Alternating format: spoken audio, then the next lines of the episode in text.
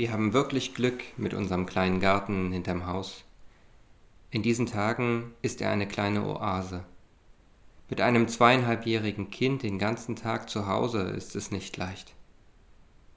Gestern haben wir eine kleine Bude gebaut aus Ästen und Zweigen. Die lagen noch hinterm Schuppen. Nun stehen sie im Garten. Es brauchte ein paar Versuche, die Astgabeln stabil genug ineinander zu stecken. Erst die beiden Giebelseiten errichten, dann mit einem langen Ast verbinden und nochmal abstützen.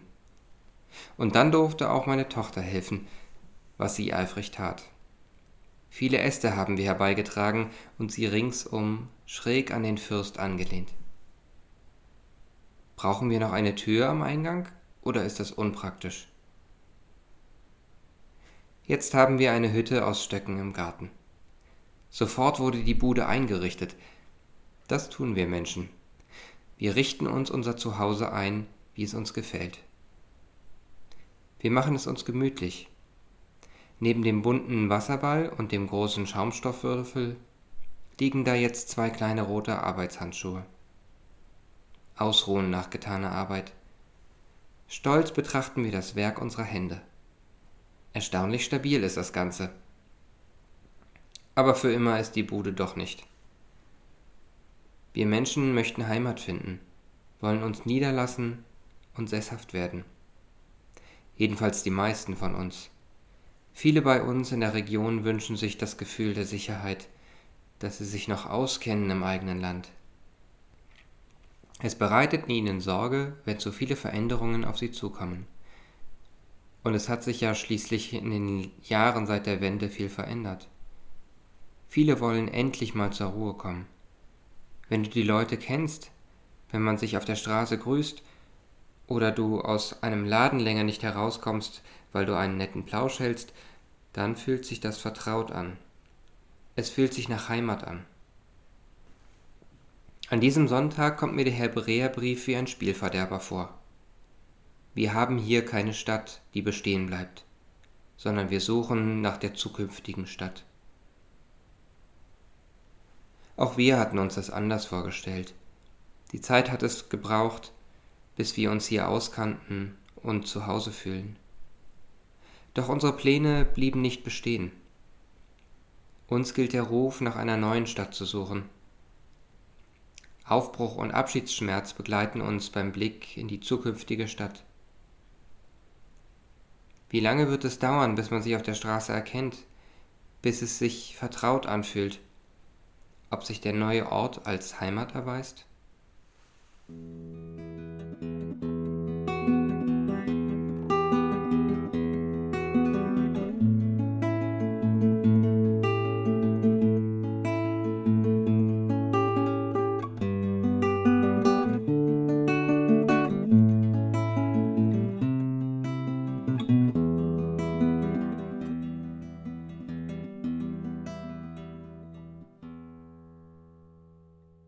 Mit dem Satz aus dem Hebräerbrief ist gemeint, was wir mit dem Spruch verbinden. Ich bin ein Gast auf Erden.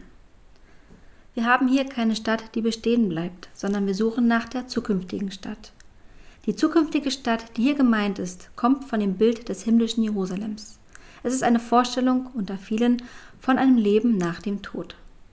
In unserer Zeit denken die allermeisten lieber nicht an den Tod, das war in anderen Zeiten ganz anders. Da gab es auch mal Zeiten mit einer Art Todessehnsucht. Wir konzentrieren uns lieber auf das Leben. Wenn nämlich das Leben so kurz ist, dann wollen wir es auch auskosten. Aber nun sind wir doch mit dem Tod konfrontiert. Wenn nicht mit unserem eigenen, so doch mit der Gefährdung der Menschen, um die wir Sorge haben. Das macht Angst. Es führt dazu, dass wir uns zurückziehen, in unsere vier Wände, aber auch in uns selbst. Früher hat man aus Abscheu die Straßenseite gewechselt. Heute ist es aus Selbstschutz oder sogar aus Höflichkeit. Doch es fühlt sich komisch an. Kontaktverbot bedeutet, dass man sich nicht berührt, durch Abstand, aber auch nicht angehustet werden kann.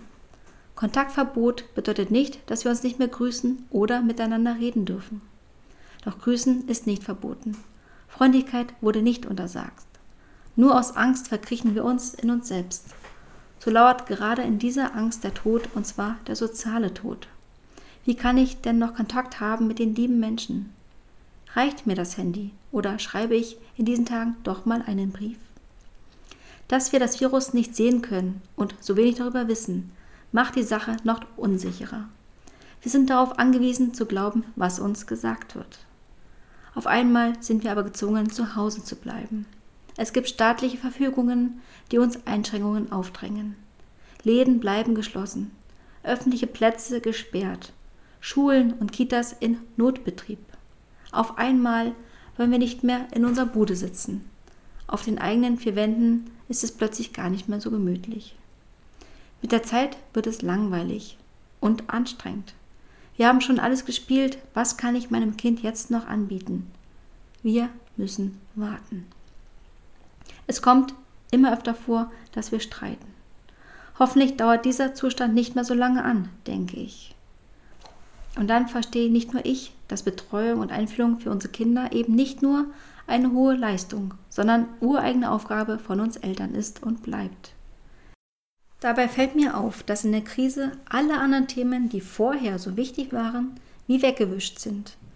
Was ist jetzt mit den Flüchtlingen, die an der europäischen Grenze zwischen der Türkei und Griechenland aufgerieben werden? Was geschieht jetzt mit den unbegleiteten minderjährigen Flüchtlingen auf Lesbos und in den anderen menschenunwürdigen Auffanglagern?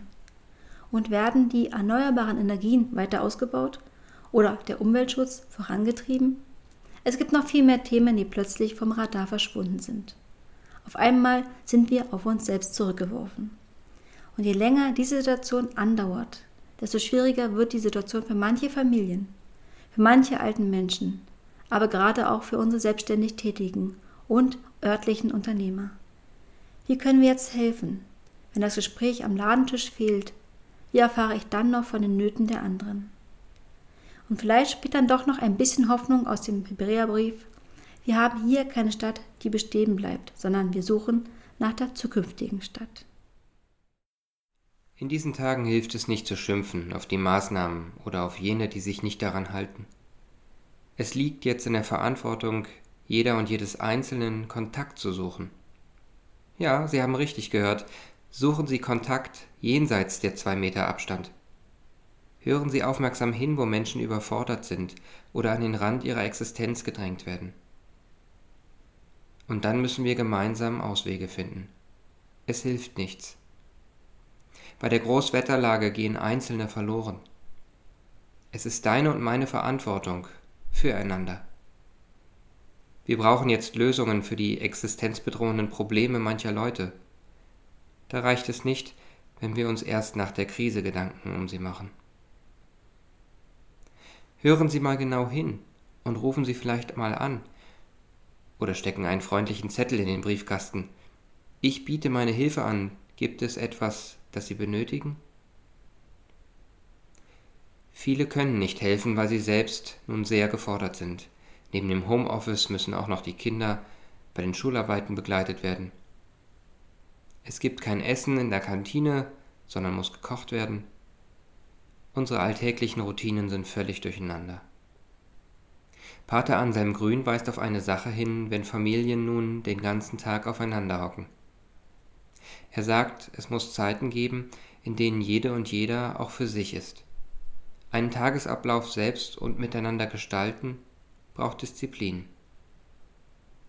Pater Anselm Grün führt Beispiele aus dem Kloster an, um zu zeigen, wie man die Quarantäne meistert. Als Mönche haben wir eine klare Struktur des Tages, geregelt durch Gebetszeiten, gemeinsame Zeiten und Zeiten, in denen jeder für sich alleine ist, sagt Anselm Grün und meint, das braucht's auch daheim. Es ist also nicht allein wichtig, anderen zu helfen, sondern auch für sich selber Nischen und Freiräume zu schaffen.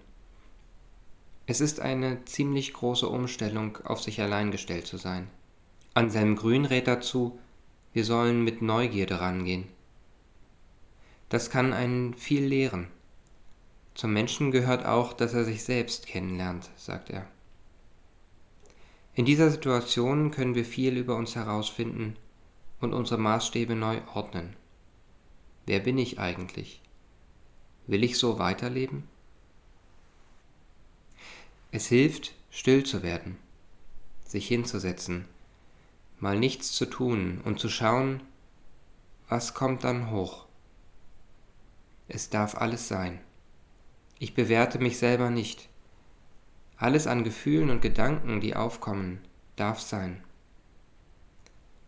Das ist eine ganz besondere, spirituelle Aufgabe, finde ich. Vielleicht ist es an der Zeit, sich dieser Aufgabe zu stellen. So verstehe ich jedenfalls den Satz aus dem Hebräerbrief. Wir suchen in uns und warten. So ist es gemeint. Wir warten und suchen zugleich sehnsüchtig. Wir suchen nach der zukünftigen Stadt. Suchen klingt für manche vielleicht ungenau. Dabei steht dahinter ein fester Glaube. Denn wenn ihr mich von ganzem Herzen suchen werdet, so will ich mich von euch finden lassen, verkündet der Prophet Jeremia von Gott. Dieser Glaube spricht von der Erwartung und Zuversicht, dass wir in Gottes Himmelreich kommen. Letztlich finden wir die Ruhe wirklich nur bei Gott. Wir finden sie, wenn wir uns auf den neuen Weg einlassen, mit allen Mühen des Umzugs und des Neuanfangs. Wir finden Heimat bei Gott, weil jede Bude, egal ob Holzhütte oder festes Haus nicht ewig bestehen bleibt. Wir sind Gäste auf dieser Erde. Und wenn wir mit leichtem Gepäck reisen, dann können wir die Strapazen mancher Wege viel einfacher hinnehmen. In einem Kirchenlied heißt es, Komm in unser festes Haus, der du nackt und ungeborgen. Mach ein leichtes Zelt daraus, das uns deckt kaum bis zum Morgen, denn wer sicher wohnt, vergisst, dass er auf dem Weg noch ist. Wer das Lied singen möchte, findet das im evangelischen Gesangbuch unter der Nummer 428 oder im Internet unter dem Titel Komm in unsere stolze Welt. Sollten Sie in den kommenden Tagen den Wunsch verspüren, uns anzurufen, tun Sie das gerne. Bleiben Sie gesund und von Gott behütet und gesegnet. Gott segne dich und behüte dich. Gott lasse sein Angesicht leuchten über dir und sei dir gnädig. Gott erhebe sein Angesicht auf dich und gebe dir Frieden. Amen.